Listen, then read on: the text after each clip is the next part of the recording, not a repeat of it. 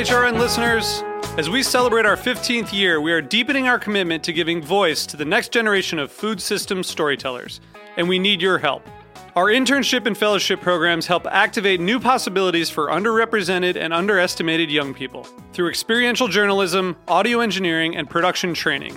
Through these unique programs, HRN helps food equity stewards build essential workforce readiness skills that expand their potential and foster economic mobility. Please consider supporting these critical programs. And with a minimum donation, you can be entered to win a dinner for two at an amazing restaurant in one of eight cities and tickets to a concert at a great venue in one of those cities. We have incredible partners across the country who have donated, as they also share our passion for helping to educate the next generation of food systems storytellers. Check out heritageradionetwork.org slash 15 to donate and enter to win today. That's heritageradionetwork.org slash 15 to donate and enter to win today. And make sure you donate before March 31st. Thank you.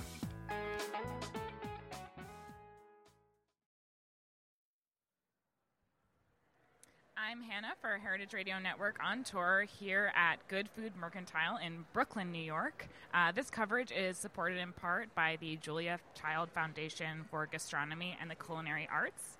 I am very excited to sit down with our old friends and amazing cheesemakers, the ladies from Cowgirl Creamery, Sue Conley and Maureen Cunnie. Hi, ladies. Thank you so much for joining me. Well, it's wonderful to be on Heritage Radio.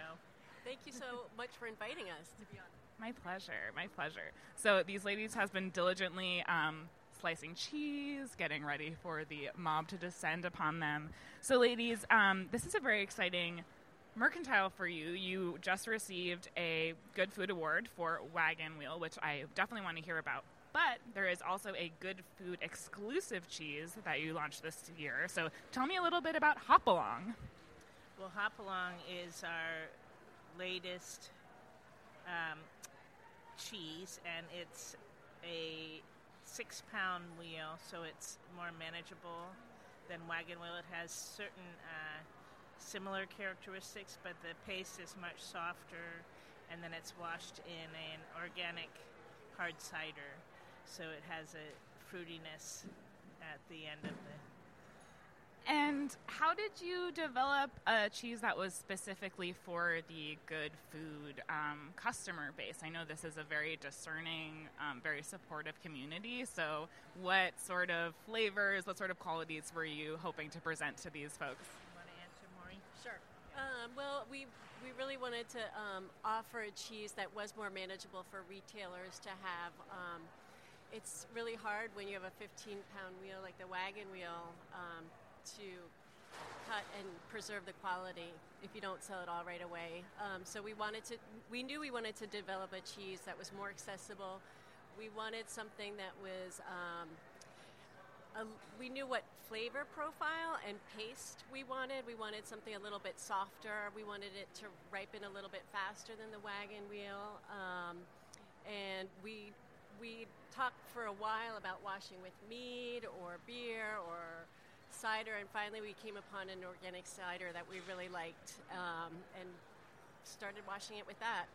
Um, and then the idea to release it only to the Good Food Mercantile Group was genius, and it was really we were taking a chance, but because they are smaller stores and uh, less known than the larger grocers, um, but they're really known for being discerning buyers, and our gamble paid off. I mean, it, we started selling it so quickly that we were out for about what half a year.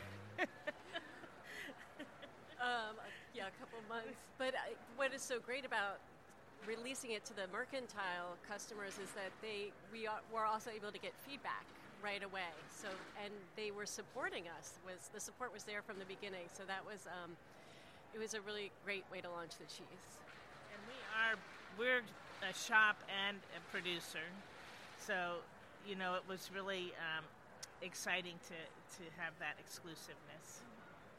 Well, yeah, I'd love to hear about that um, juxtaposition that you're in as both retailers and producers, because it, I mean, you're you have just an incredible line of cheeses, but also to branch out into retail. What have you learned from doing your own retail space um, that has changed the way that you kind of run the, the production side of things?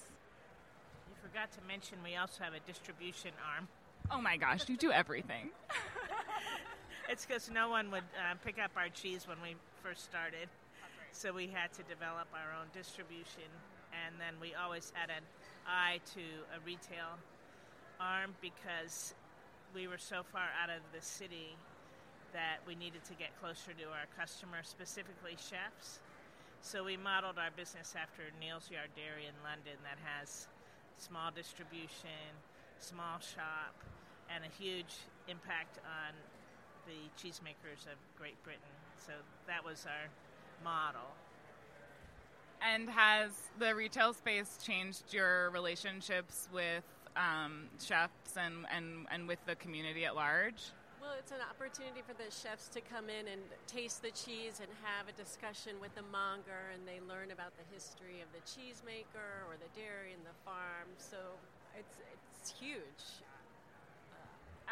So you both come from a restaurant background, which I think is very interesting and definitely, again, speaks to the well-roundedness of everything that you do. Um, it's it's it's picnic season, and I think our listeners range from being uh, massive cheese experts to being uh, maybe looking to learn more. Um, so from from the cowgirls, what would you say is the perfect cheese spread if you're you know, bringing some bites to a picnic or you're hosting a summer uh, dinner party or luncheon, what do you think are the essential components that will make a really well rounded uh, assortment?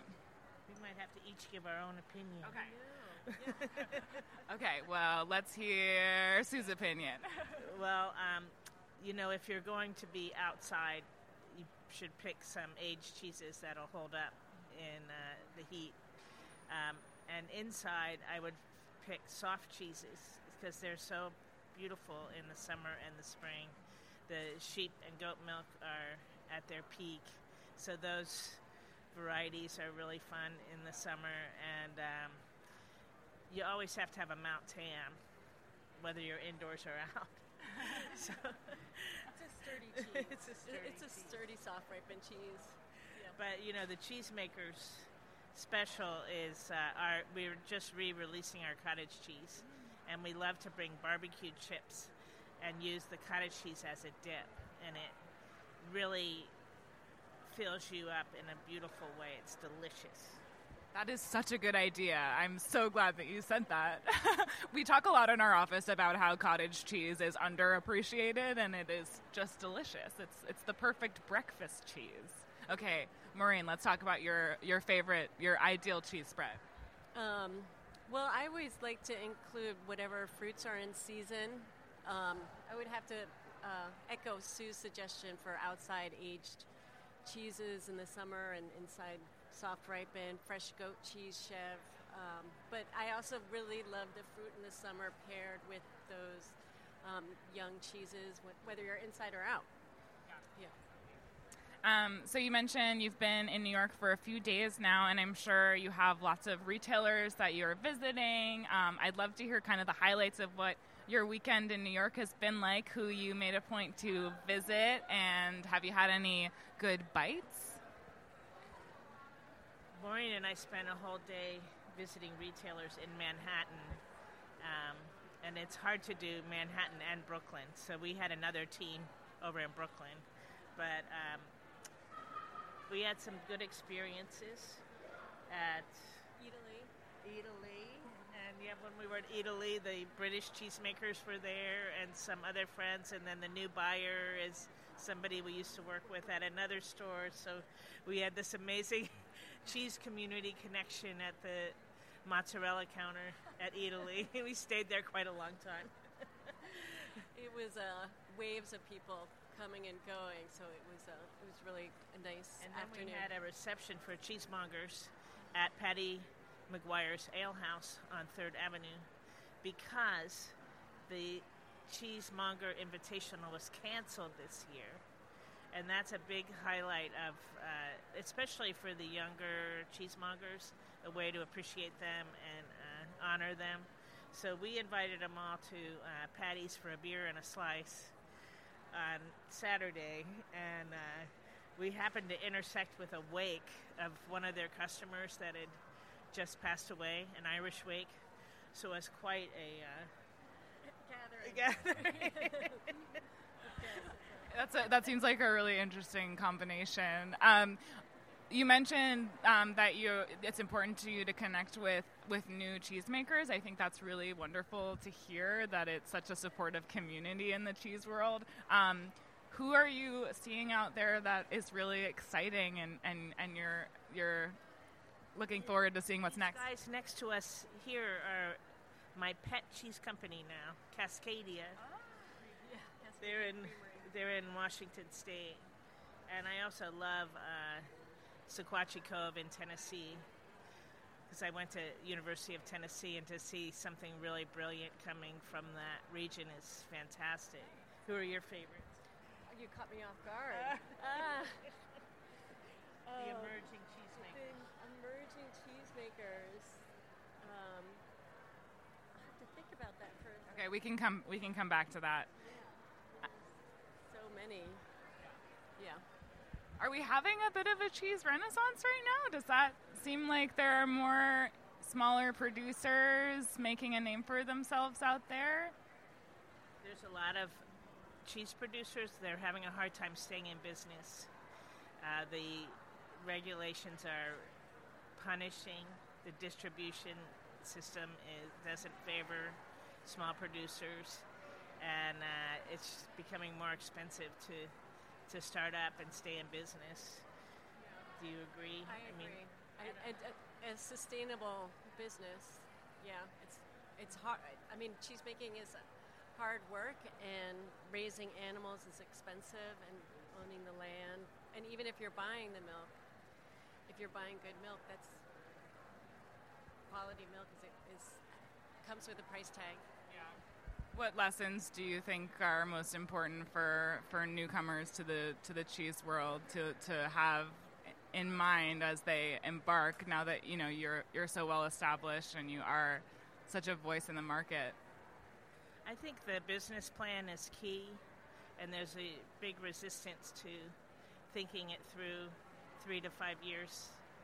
Um, the university extension in California has been very helpful for us, and I talked to the people at Cornell yesterday that are the ag extension, and they were really going to focus on small producers and putting them together with distribution. So I think connecting with those kinds of organizations that can really help in the initial stages, and they all talk about a business plan. You know, it's part of the.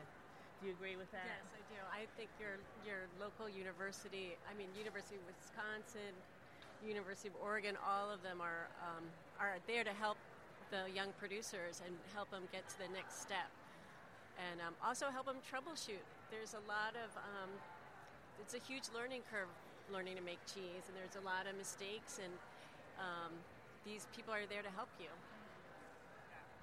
And I think being here at Mercantile, I think this this community of retailers who are supporting small producers is such an integral part of that making a small business sustainable. Um, so I'd love to hear kind of I don't know your your your thoughts on on this community and what it represents to independent producers.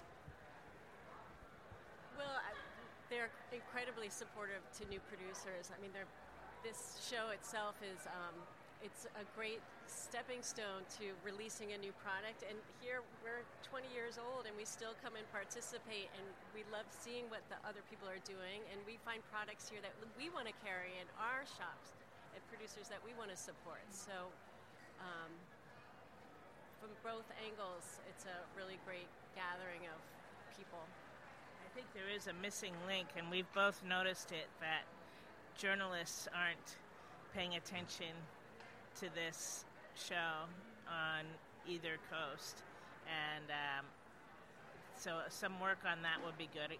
Thank goodness for Heritage Radio. Thank goodness for Cowgirl Creamery and our other amazing supporters, because without you all, we wouldn't even be here. So, yeah, we're all part of this amazing community.